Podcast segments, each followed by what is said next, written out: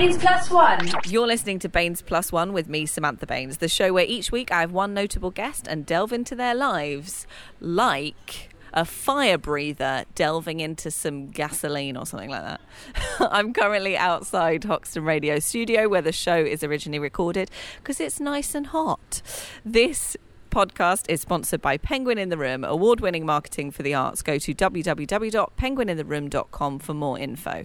This week I had brilliant actor Paul Clayton. You might have seen him as Sophie's dad in Peep Show. He was in Him and Her, One Foot in the Grave, tons of stuff. Uh, we chatted fire breathing, bingo calling, and all things being on TV and in theatre. Enjoy. You're listening to Baines Plus One with Samantha Baines. Baines Plus One. He's here. My special guest, Paul Clayton's here. Hello. There he is. His dulcet tones on the radio. Paul, thanks for coming in. Great to be here. Now, what have you been up to this week? Eurovision in pink. We'll have to take a photo and tweet it. Okay. Uh, and slightly less moist than I was when I arrived. Yeah, Paul tweeted me on the way in saying he was moist, and I was like, oh, great. I'm looking forward to the show. Um, I've been doing lots of things in suits this week, which is what always happens when it's hot. Yes. You know, you go for castings and interviews to meet people, and they want you to be in a suit. And this morning, and a shirt and a tie. Oh, my goodness. So I was looking forward to coming in my shorts and a t-shirt and being ridiculously informal. Because we I'm a- can on the radio. I know, I know, and you could have pretended I was in a suit. I could have.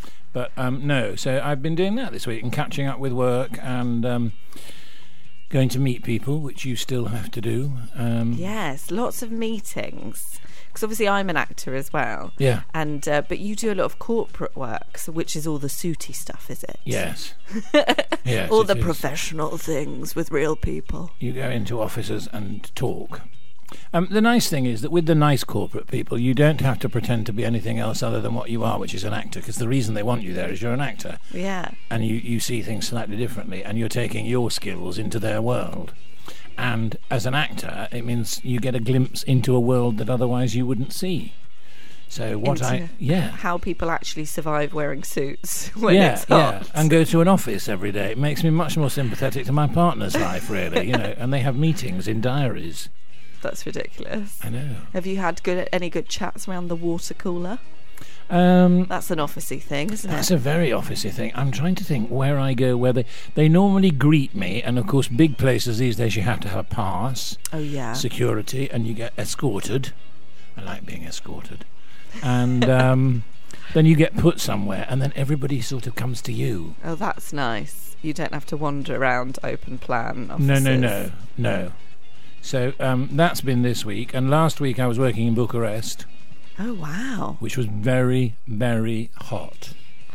Uh, this weekend I was in Wales and I got sunburnt. was Okay. it as hot as that? Um, it was about 35, 36 degrees, and it's a Oh, wall wow. of heat. So you would. I was doing a normal job. I was rehearsing with the theatre company in Bucharest, but you step out of a building, out of the air conditioning, and it is like the heat is pushing back at you. So is everything incredibly well air conditioned? So it's like incredibly cold and then incredibly hot. It is, but I'm going to have to say this, Sam. Honestly, I was working with actors, and it was a beautifully air conditioned rehearsal room, but all they did was moan that the air conditioning had to be turned off because of their voices.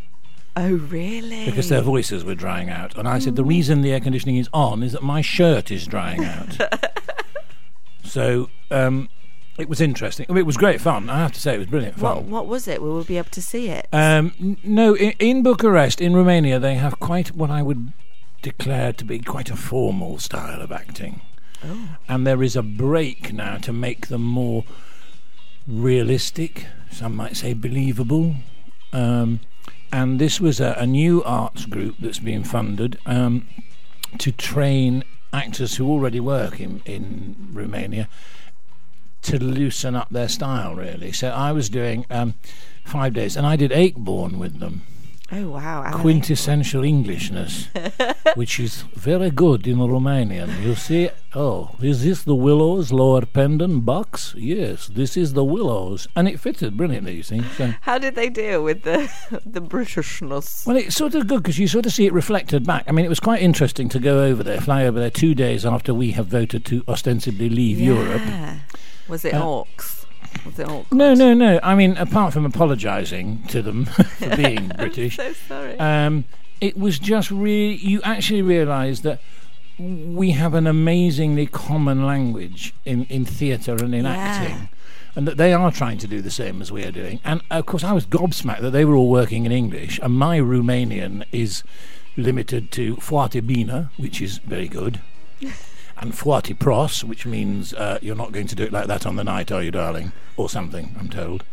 um, but they their English is fantastic, and I can't comprehend what it must be like to act in a in a second tongue. But they were they were brilliant, and, and by the end of the week, uh, we were in Buckinghamshire.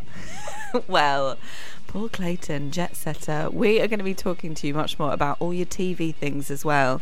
And, you know, he's very portabina. Baines plus one.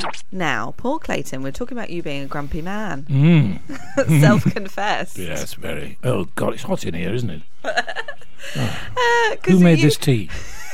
Because you look up to a particular grumpy man. You just told me. Um, Please tell this. Uh, well, I look I look up to Victor Meldrew, I suppose, because um, I did an episode of One Foot in the Grave years ago as a theatre producer, and somebody had written a play about the Meldrews, and they gave it to me to put on. And the last line of the episode was me saying, "I mean, the thing about this is, of course, I don't believe it." Yay! you got the catchphrase. Yeah. The grumpy is that. Do you ever find yourself using that in real life situations? Um, no, I normally find myself saying, "How can you do this?" to a certain company or whatever. I'm terrible on tweet on Twitter. I, I do rant. Did you ever say to the Romanians, "I don't believe it"? Um, ooh, ooh. Uh, th- we're not going out in Romania, are we? No. Um, I may have done. I may have said. I wish I'd done the Romanian for that. Actually, Yeah. I'm going to get on. Um, Do you think they dub uh, "One Foot in the Grave" in Romanian? that's a thought. I could have done it myself, couldn't You I? could have. You could What be the the pros don't believe there we go. Well, it's time for your quick fire round. Oh God, I'm really nervous now. You should be. I'm going to do alarming eyes at you. Okay. So here we go, Paul Clayton. It's your quick fire round. Tea or coffee? Tea. Facebook or Twitter? Twitter. D- acting or directing? Acting. Cats or dogs? Dogs. Early bird or night owl? Middle of the day. You have to pick one. Early bird. North or south? North. Comedy or serious acting? Comedy. Car or train? Car. Sheffield or London? London. Pen or pencil? Pen. Writing or acting? Writing. Half empty or half full? Half empty. That's what we've just talked about. TV or radio? TV. Ketchup in the cupboard or in the fridge? Fridge. Adventurous or cautious? Cautious.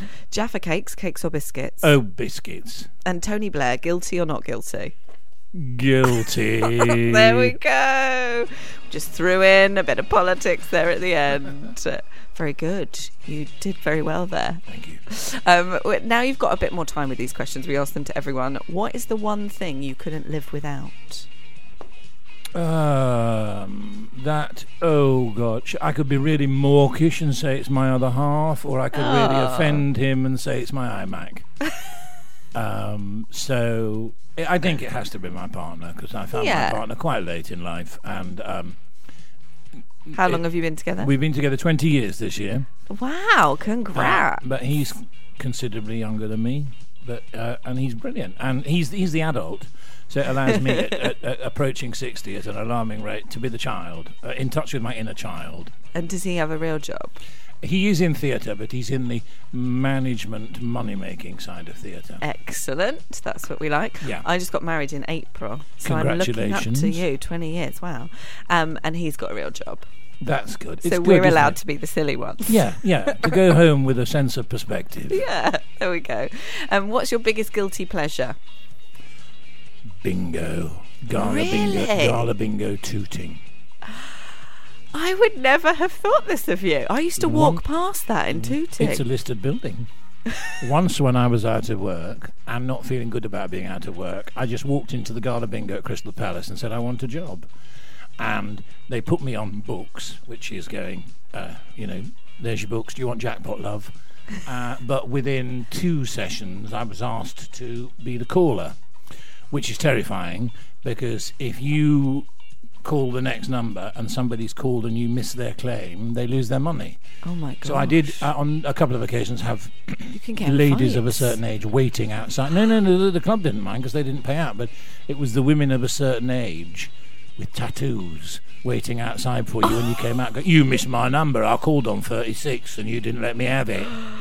Um, so I was a bingo caller for about five months, um, but I just love bingo. So uh, an actor friend of mine, Andy, and I have a boys' afternoon, and we go and buy books, and we do Opus One till Opus Three. I love this. There you are. Can you give us a bit of bingo calling? Well, you don't do it now. You have to all those lovely calls. Yeah. You know, like um, all the eights to calorifically challenged ladies. Um, you don't do them anymore. You have to call the regulation. You have to oh. call eight and eight, eighty-eight, and you have to call within a certain time.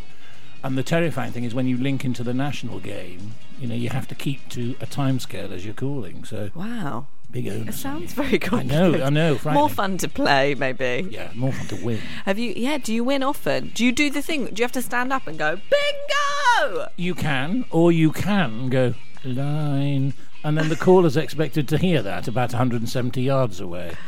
But what you listen for is somebody calls line at the back, some little woman of 72, and then the whole of the rest of the room starts going, oh, yeah, yeah, yeah, yeah, I talked you in it. So it's the chatter that tells you that somebody's calling. Yeah. Um, but yeah, no, I, do, yeah I, I quite like calling. Here. But in a big way. I think the most, I Bingo. think the most I've ever won is about £300. That's pretty good though. It is, yeah, yeah, Three hundred quid. yeah. I might start this up. And there's a big TK Maxx right across the road. Excellent. So you come out the Have a bit of bingo shop. with your winnings and, um, you know. Spend it all.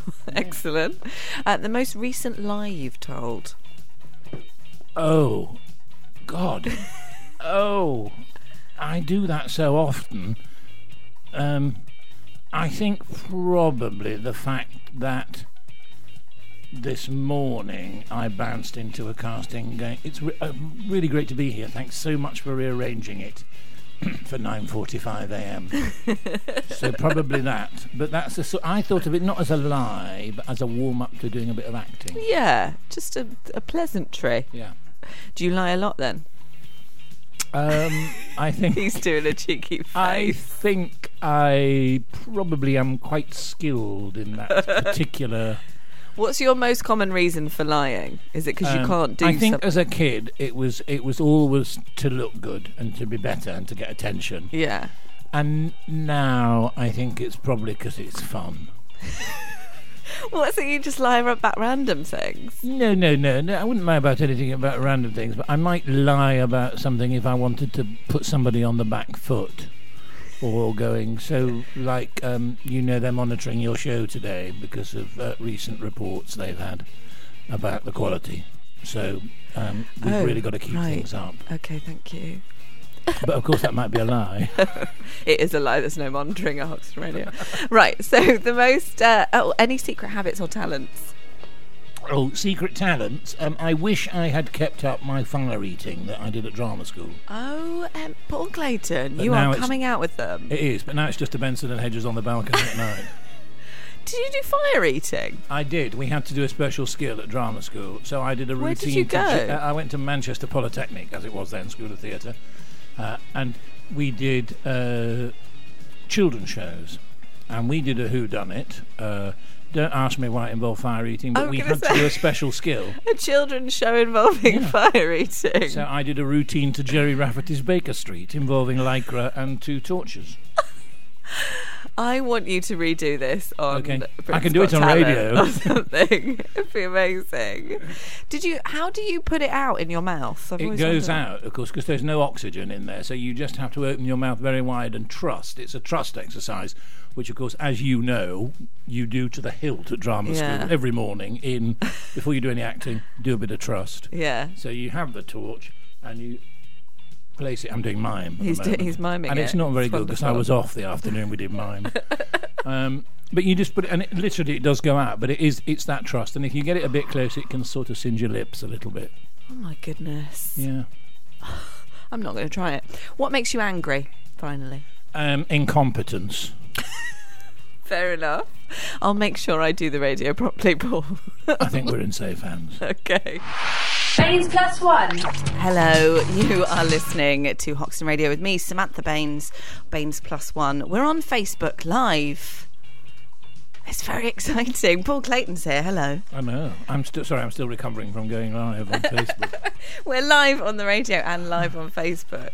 What what excitement you've brought us! Bingo, fire eating. it's brilliant though. All And this Facebook. Facebook live, and people can see what you're doing and peer into your life. Because you've given it a go, haven't you? Yeah, we were on holiday and we were doing little holiday reports from the balcony of our hotel in Mallorca. We were getting all our people to watch the tram go past or work out whether we should buy date and fig balsamic or apple and avocado. Big questions. Which one did you go for? Date and fig. Yeah. Was it not? Have you tried it at home? Oh, goodness, we've got bottles of it. We're bathing in it.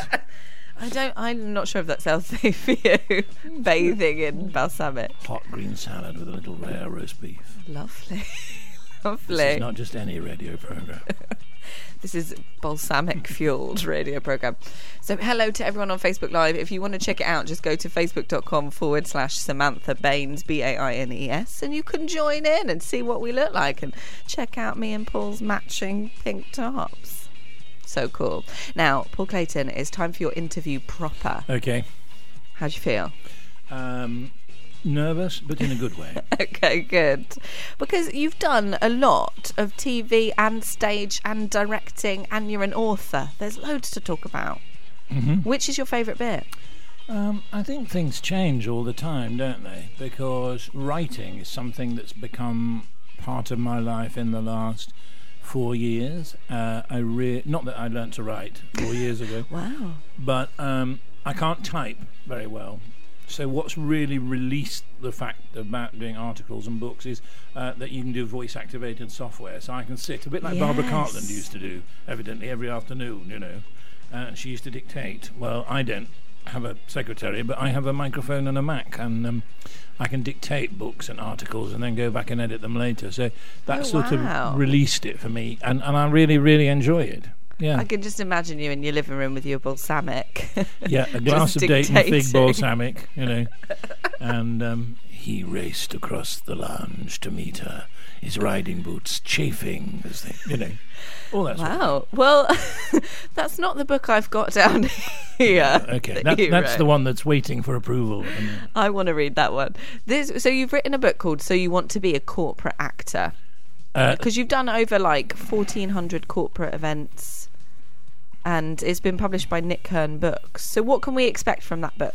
well, that book's out and has been out for a while. And in fact, my second one came out a little while ago. The corporate acting book is about helping actors use their skills in other areas. So these days, nobody makes 100% of their income or lives off their acting work, really. Yeah.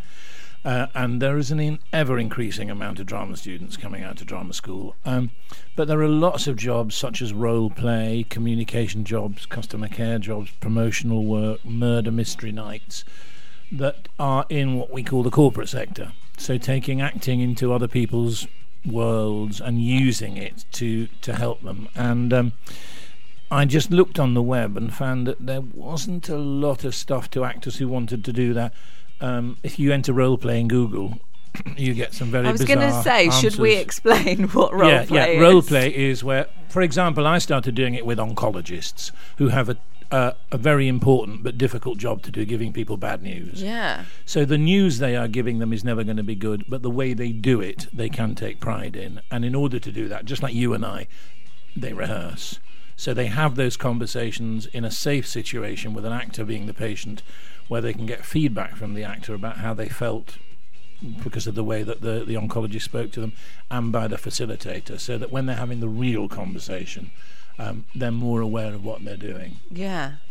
Oh, so so this is a very useful for, book for any actors looking for that other job, wanting to get more into corporate work. Absolutely, it's a it's a specific area that. Are, in fact, now there are some actors who may have done ten years or so coming out of drama school who go into this area, and that's all they do, and they they do very well at it because there are some very big companies.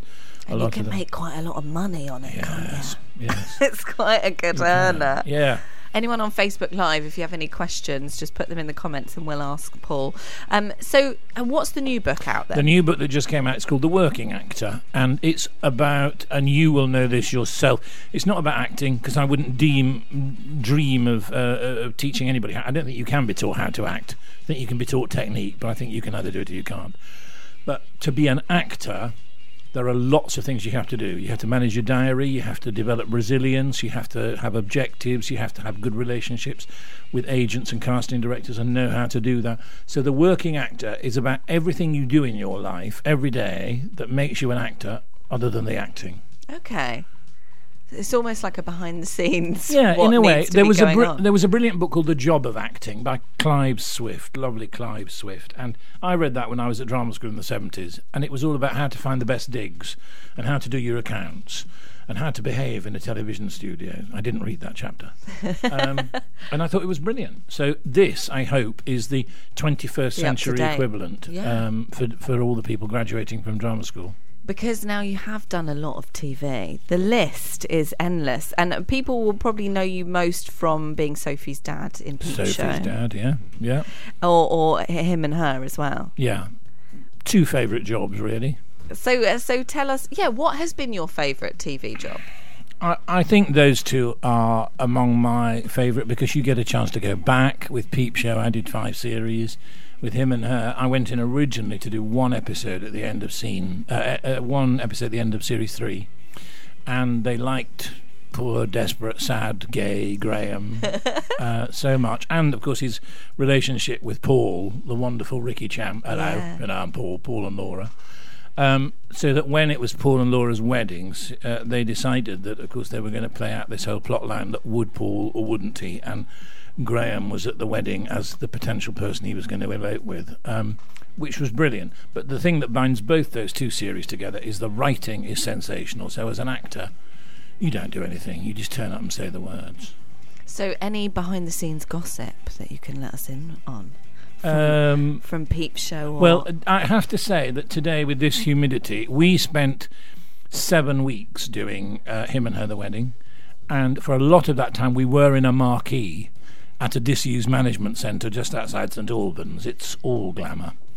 uh, with about 50 supporting artists who turned up every day, of course, because they were wedding guests. yeah. Uh, but it was like being in a sauna.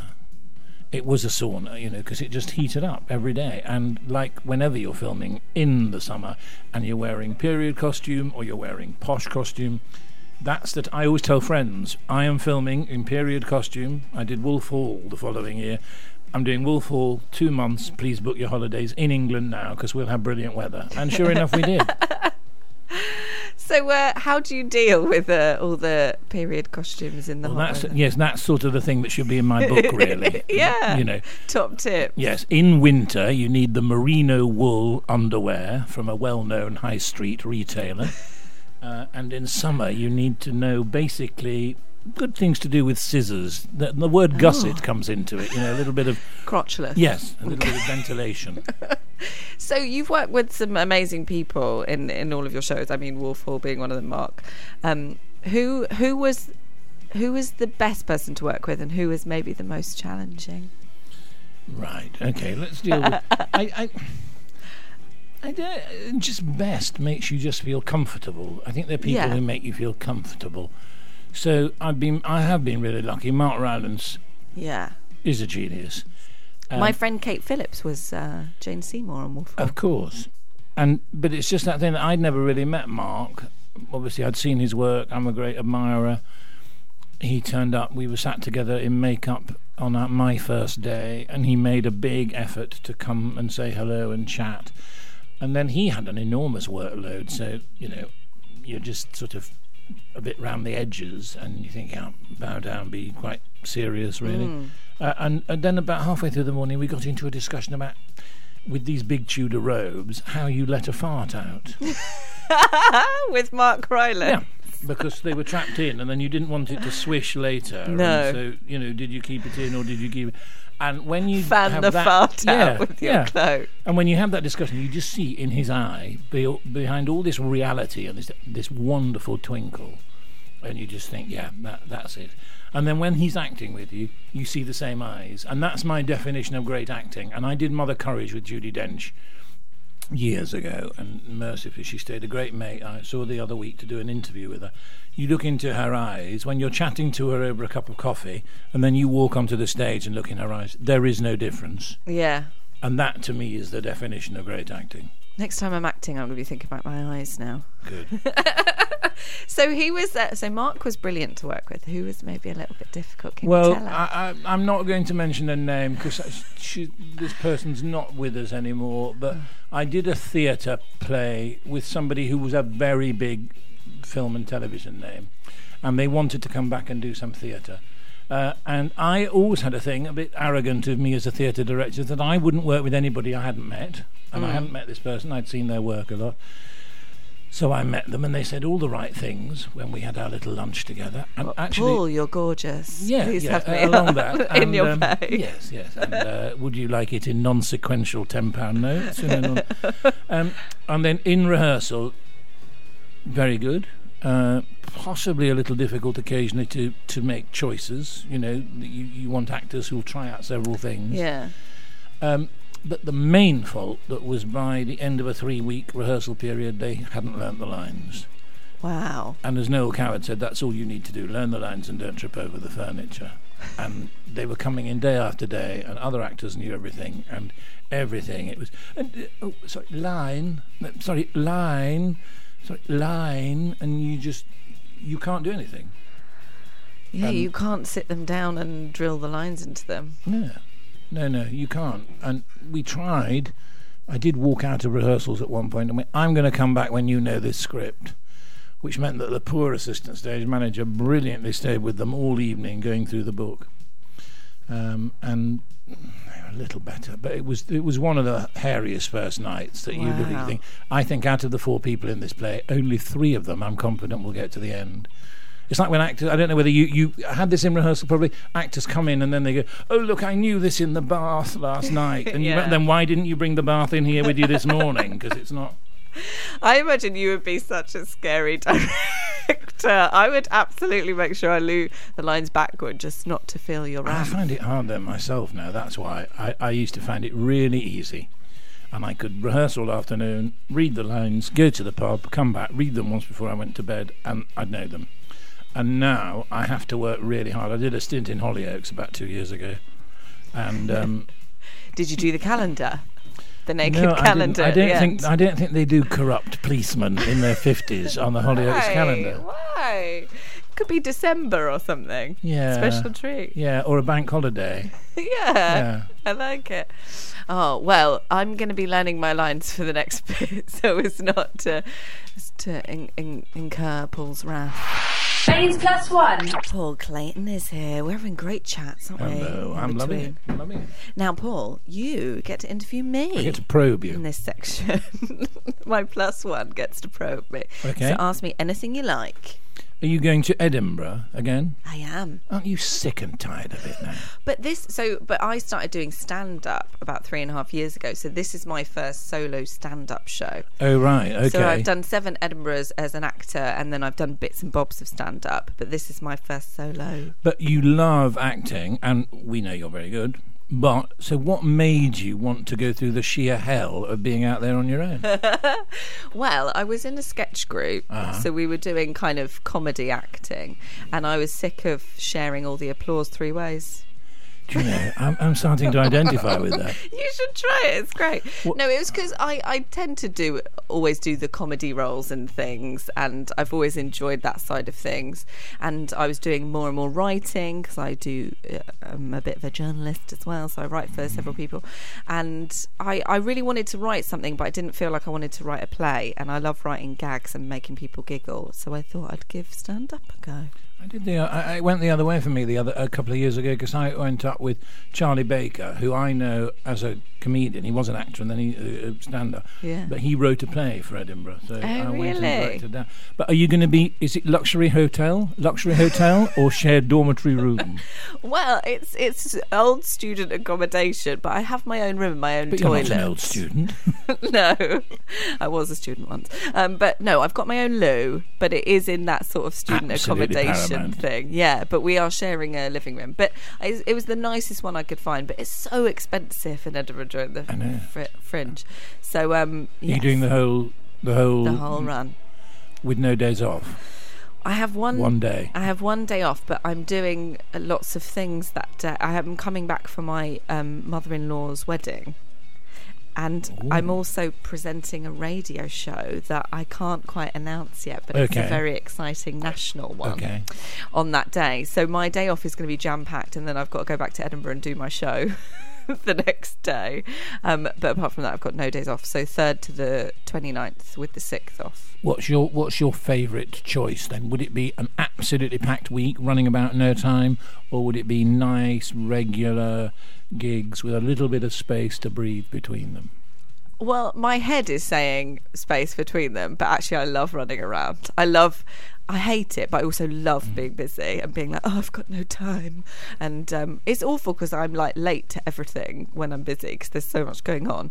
But I do, yeah, I get very bored when I've got time, which is why I think I started writing for different publications because I just had space in between jobs and gigs, and I thought, I'll write something down. Yeah, yeah. if someone And also that fact that when you get that space, you think, "Uh, how do I manage to do a job Yeah. when I have all this to do? You know, but it's brilliant to, to actually fit all that together. Yeah, it's weird. I get very stressed a, a lot of the time, but I love how varied everything. Because you know, obviously, I present the radio. I act mainly on TV and film now. I don't do that much theatre anymore, and um, uh, and do stand up and write. And for- and marriage has had to fit into that. yes, yeah. Ooh. Two months ago, very recent. Yeah. So, But we're having two weddings. So we had our little small, lovely wedding, and and we're having a bigger wedding. At the a bigger lovely year. wedding or a bigger horrible wedding? Probably horrible. No, it'll be lovely. A big, very expensive wedding compared to the small wedding. Oh, that's good. Good, good. I always think money means class. yeah, doesn't it? And a bigger dress, and Yeah. should be nice. But yeah, so lots. It's a big year. Bought a house, doing my first solo show, got married. But the good thing is, of course, it could all be material for the stand-up. Yes, for next year's show. Okay, will well- be the stress of last year. The sequel, so my, my my my favourite year: marriage, Yeah. house buying. And then at the end, I collapsed. No, because this year's show is about science and the universe. Oh, So really? it's very different. Yeah, and my love for Professor Brian Cox. I thought we were going to mention Cox somewhere. Always. yeah. Baines plus one Good. loves the Cox. Um, thank you very much for my interview, Paul. Baines plus one. The news on Baines Plus One. Sit back and listen to Baines and a guest analysing some of the most important stories breaking this week.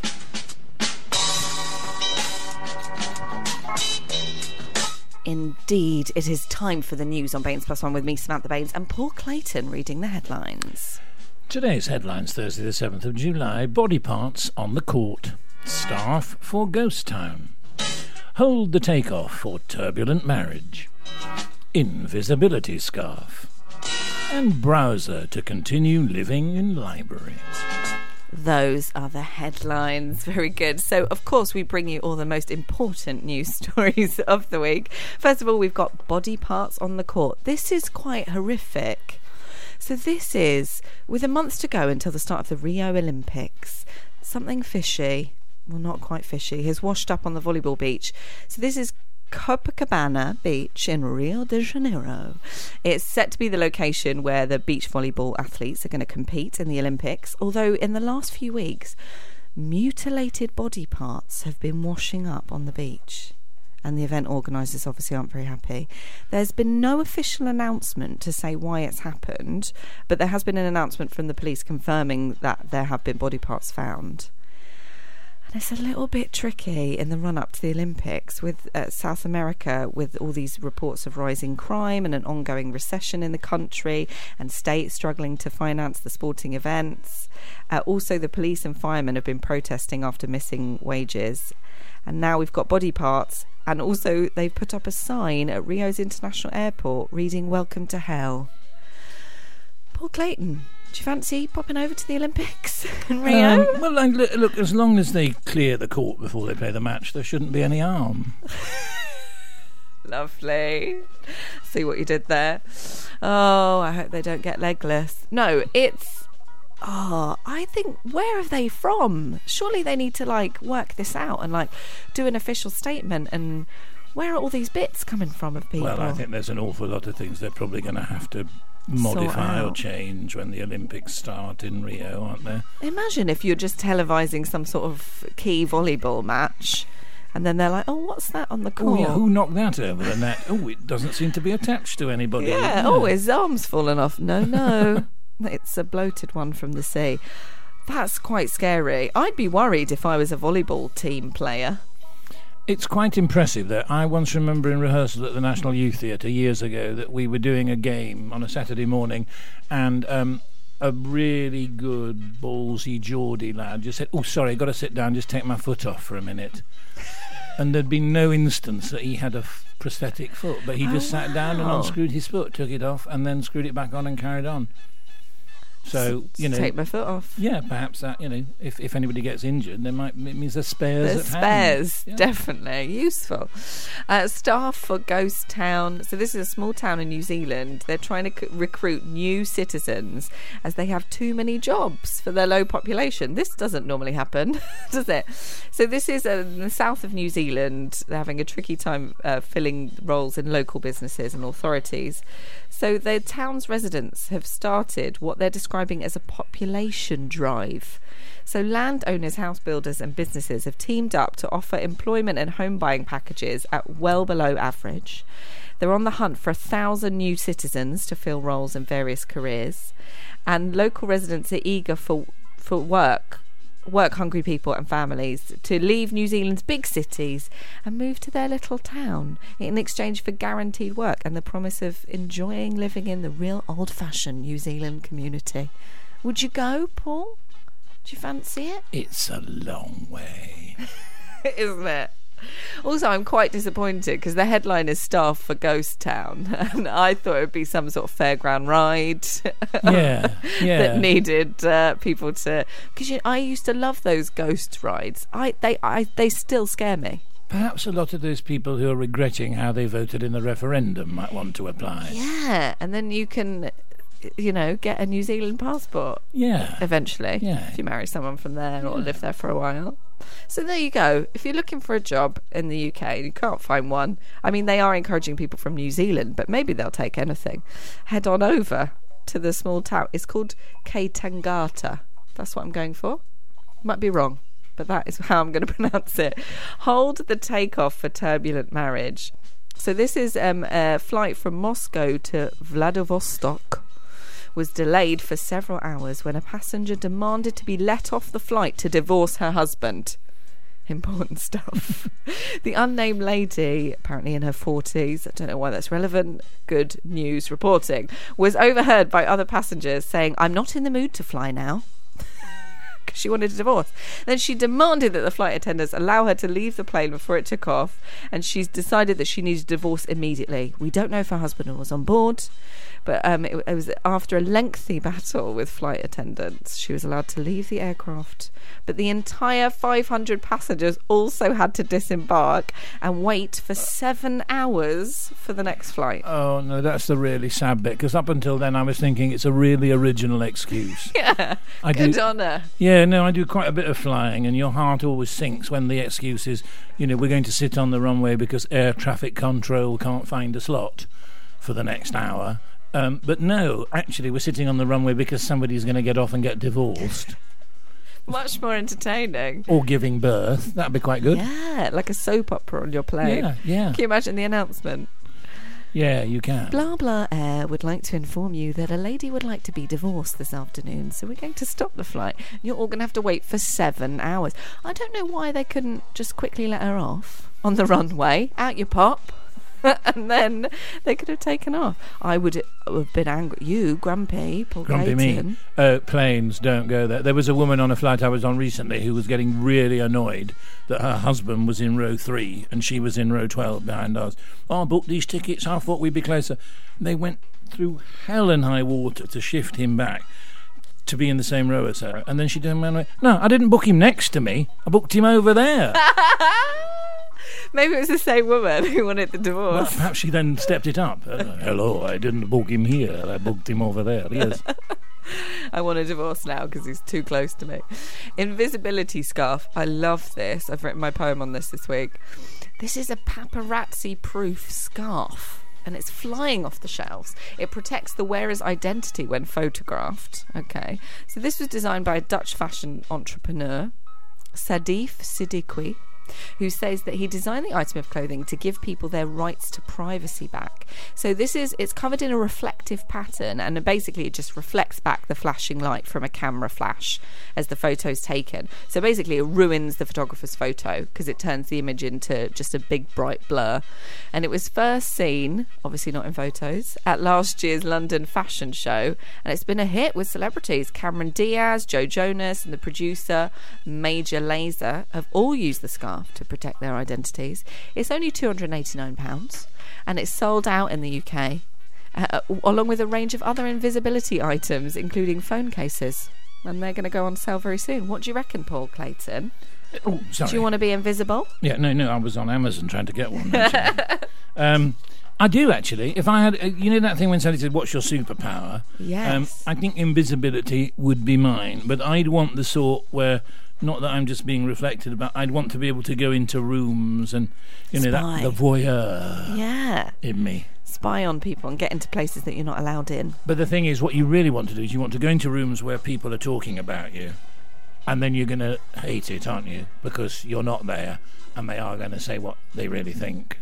Yeah, but there is that sort of sick fascination where you do want to know. So you would still do it and then you'd just Oh, cry yeah, yeah, silently Yeah, yeah. under your invisibility cloak. No, no, no, no. Then I'd go into their briefcases and remove key things that they couldn't see, or you know, Or text their partners, be like, I want a divorce. I'm getting off my flight. or lift hot cups of coffee in front of them and pour it onto the table as if by magic.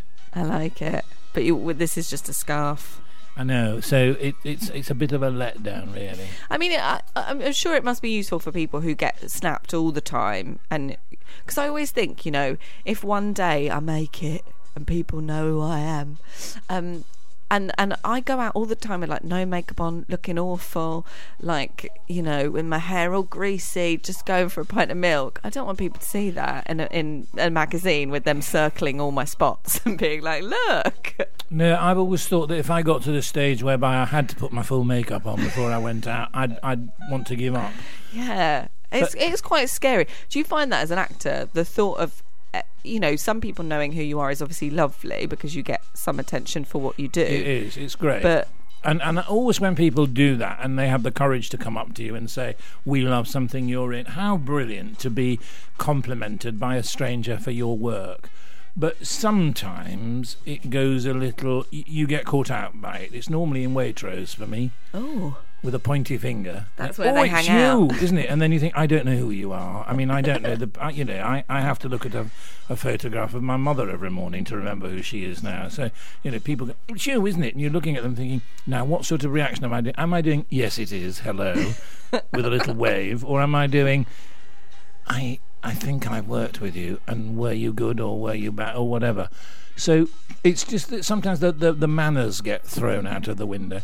I, I love it when people have got the courage to come and say, "Hi, hello, just wanted to say how we um, uh, we like what you do." And it's have you brilliant. ever had an awkward time though? Has ever, anyone ever been a little bit too much? Did you need the scarf ever? My partner is fantastic about just standing behind me, a little bit like the Duke of Edinburgh, uh, and then stepping in on the third line when he hears I'm groping for something to say and go, I'm really sorry to interrupt, but you know, the taxi's waiting.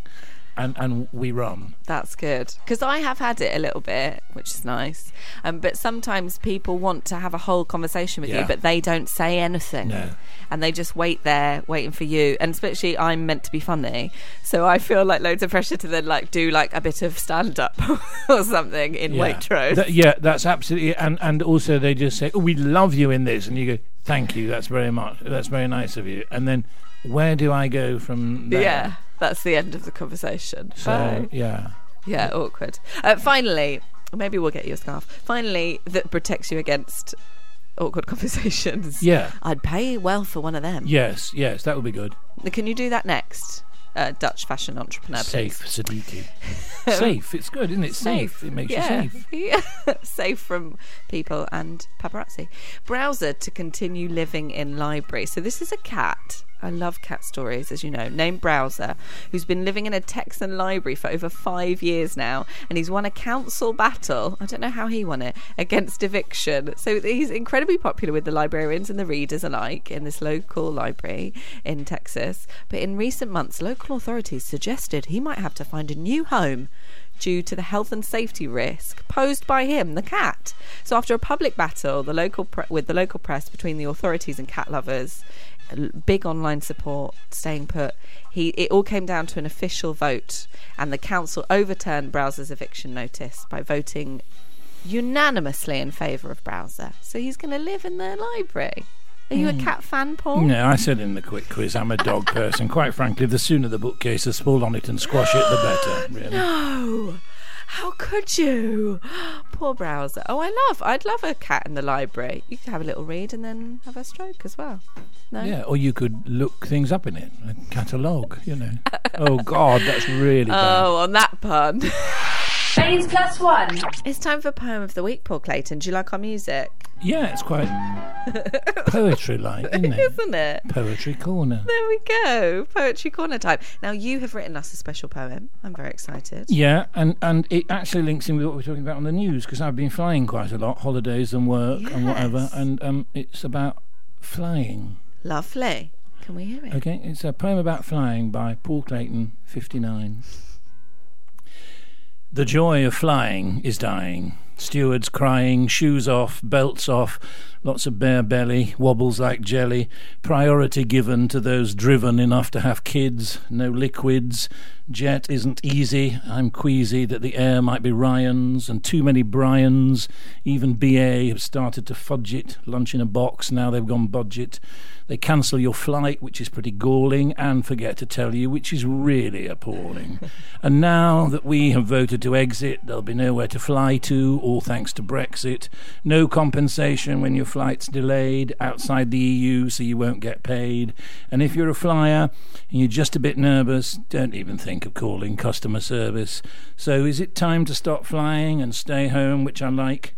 Just to be sure, I'm buying a bike. Yay! That was brilliant. I love that. Also performed brilliantly. Oh, thank you, thank you, thank you. You're too kind. Is this your first poem experience? A, a poem, really good. Yeah, I don't think I have written a poem since I wrote Rotherham O Rotherham, which appeared in the Rotherham Advertiser when I was nine. Oh, published author Yeah. of poetry. Very nice. Well, I feel like it's a new thing for you. Uh, it could have opened something I haven't previously opened. It could be your next book, poetry. Yeah, yeah. Um, well, I've written mine on the train here. It's not as good as yours. It's called Invisible Celebs and it's about the scarves. Okay. Do you love Harry Potter as much as me? One of my favourites is The Cloak of Invisibility. You see, if you thought there was only one, I'll tell you something that will stun. They're selling them for £289 and they're doing the celeb rounds. But it doesn't work as well as Harry's, so they won't be all be happy Larrys. It does reflect the light, so photographers will get a fright. When their flash goes off, the celeb will scoff, as the reflective scarf will ruin their picture. Meaning, said photo will not be a fixture in any newspapers or magazines. Yes, this scarf is more than it seems. I bet you'll laugh, but when I heard of this reflective scarf, I didn't think reflective as in light, and try as I might, I can't rid the image of a thoughtful scarf. And just to check, will it be pondering life while it hangs around my neck? There we go. That's my poem. Oh, that's very good. And increased points for topicality. and also for rhyming picture with fixture. There you go. That's, that's that. There's a name for that, and I can't think of what it is. Well, some of my rhymes are uh, half rhymes sometimes. What do they call it? It begins with A, and I can't remember. But it's like I know somebody said it's like when you got the rhyme wrong, like when it doesn't quite assonance, Doesn't assonance, assonance. Yeah. So picture and fixture. Very good. I love that. Well, thanks. Thanks, Paul Clayton. Oh, I- I'm blushing. Um, so, those were our poems of the week. We will be back very shortly with. Uh, we're going to be chatting about your charity. What What's the name of your charity? Grimm and Co. Oh. Is that th- really the name of your charity? Yeah, as in Brothers Grimm. oh, brilliant. Grimm and Co. So, we're going to be having a little chat about this. Baines Plus One. You are listening to Baines Plus One with me, Samantha Baines, and the brilliant Paul Clayton, I know, still here and loving it. actor, poet, new poet. Poet. I know. I'm going to put that. You know, uh, that makes me a polymath, doesn't it? Now, is it a polymath? Yes. Add it to your Twitter profile. Yeah. You'll get loads more followers. Oh, that's it. Okay. You've Actor, already got author, loads, but- poet. There grump, we go. grump, yeah. Um, now we have to talk about your charity, Grimm and Co, which I actually thought was you making a joke because you said yourself confessed grumpy man. Yeah, yeah, yeah. No, it's a good title perfect. for me, yeah. So tell us a little bit about Grimm and Co. Well, of course, Grimm. I think most people might think of the Brothers Grimm, Yes. who told uh, fairy tales and stories. Uh, and this is a charity that uses the power of getting people to tell stories to improve literacy and imagination. And it's based in Rotherham. It's a Yorkshire wide charity. I come from Rotherham. Uh, and I was really grateful that there were lots of things when I was there in the 70s that got me to where I am, you know, to let me do drama and tell stories and things. So, this wonderful charity uh, founded by a wonderful woman called Deborah Bullivant. We've taken over a department store in the centre of Rotherham, and it's been turned into a storytelling shop. So you come along either with your school or you come on your own, and it's a magical room, a bit like somewhere you might find in Diagon Alley, you know, in, um, yeah, in, in it your Harry Potter really world cool. uh, and glasses of middle-aged vitriol and essence of imagination, which I think are really bath salts, but we won't tell anybody. uh, but then you you create a story, and at the end of your three hours there, every child takes away a published book of their story that's been written with brilliant volunteers who come from all over South Yorkshire to help them, uh, and. Um, I was asked I'd to be. love to do this. I know m- adults I've go taken want to go and do it. And actually, I did. We did an opening day where the press were there, and we had some schools there. And Joanne Harris, who wrote Chocolat, uh, and Jeremy Dyson, who's uh, one of the League of Gentlemen, and Ian McMillan, the poet, who I love poets, you see, recurring theme. He'll be very proud of my poem. Yeah. Uh, we were all there working with kids on that day, and it was the most fantastic day. So um, we're sort of trying to get the word out there now about what it does and how it's how it works. And where can we find you, the charity? Well, we've got a website, Grimm and Co, and at the moment, Is I- that dot com? uh, it is. Yes, I think it is. I think it is. Just enter Grimm and Co, Yeah. and it comes up. Uh, but also on Kickstarter, I'm trying to raise some money at the moment because we're going to do a gala at Barnsley Civic Theatre, that well-known hall of the varieties, uh, on September the 10th, where we're going to actually use the stories created by the kids. And in August, we're having a playwriting course where kids will create some 10-minute plays. And they're going to be put on by actors, and we're going to get some other actors to come and read stories Got with some the names as well. yeah, we have. We'll probably have some people from Soap World and some people from Shakespeare World. Lovely. Um, but just not only to raise money, but to get a profile for what it's doing, for what the Yeah. charity's doing. Because I think we all have an imagination. And, you know, people go to the gym and they work out their muscles and that's all. Right. But actually, you need to work out your imagination. And these days, when everything is presented to you on an iPad or a phone and you can go anywhere, and that's brilliant. You can do anything you want on a tablet or a phone. But actually, you can do even more inside your own head. Yeah. And if we can get that out of and to encourage heads, young kids. I think it's Yeah. a brilliant, brilliant charity. Definitely check that out and head over to Kickstarter. uh, Kickstarter like and help. just entering Grimm and Co. and that will come up if you'd be kind enough to give. I think we're about a thousand short of our total, and we've got about two or three weeks to go. Um, Brilliant. It'd be amazing if yeah. you smash it and go further. smash and go Let's do it, Hoxton Radio Massive. Thank you. Um, and, and, and then you can head over to the gala on the 10th of September. 10th of September. If you're in Yorkshire or if you've got a desire to visit Yorkshire, Yeah. uh, check us out, and uh, we'd love to see you. Go for a walk in the hills and then watch some TV and Shakespeare actors do Yeah, or the Yorkshire. Sculpture Park, I'm told, is very nice. Oh, Barnsley. hello, top top tips. Paul Clayton, thank you so much. You've been brilliant. We've had great chats. It's been an absolute joy. Oh, Mr. Grumpy's happy. No, it is. I shall be grumpy when I get outside because Okay. I'll be moist by the time I've got to the station once more. Damp, damp. After Baines Plus One, everyone's moist. Good. So uh, you can uh, check out Paul on the internet, www.paulclayton.biz, and on uh, Twitter as well, at ClaytonCast. Don't remember he's, don't forget rather, he's written two books as well. So if you want to read his voice and all his top tips, you can. Available in all good bookshops. Uh, yes, and on Amazon as And on well. Yeah. Very handy. Um, Paul Clayton, thank you very, Thank very you. much. Uh, we will be back next Thursday, of course, 12 till 2 on Hoxton Radio with another marvellous guest from the world of comedy and or TV. You can also check out this very show and all the previous shows on iTunes if you just search Baines Plus One. Do subscribe to get updates on our new shows. And if you'd love to give us a cheeky little review, maybe five stars on iTunes, that'd be really nice. It helps with ratings, please. Baines Plus One. You've been listening to Baines Plus One with me, Samantha Baines. I hope you enjoyed the show. Please leave us a quick little review on iTunes. Uh, five stars would be great. Don't forget to subscribe to be updated on all our new shows that come on every week. You can also follow me on Twitter at Samantha Baines, B A I N E S.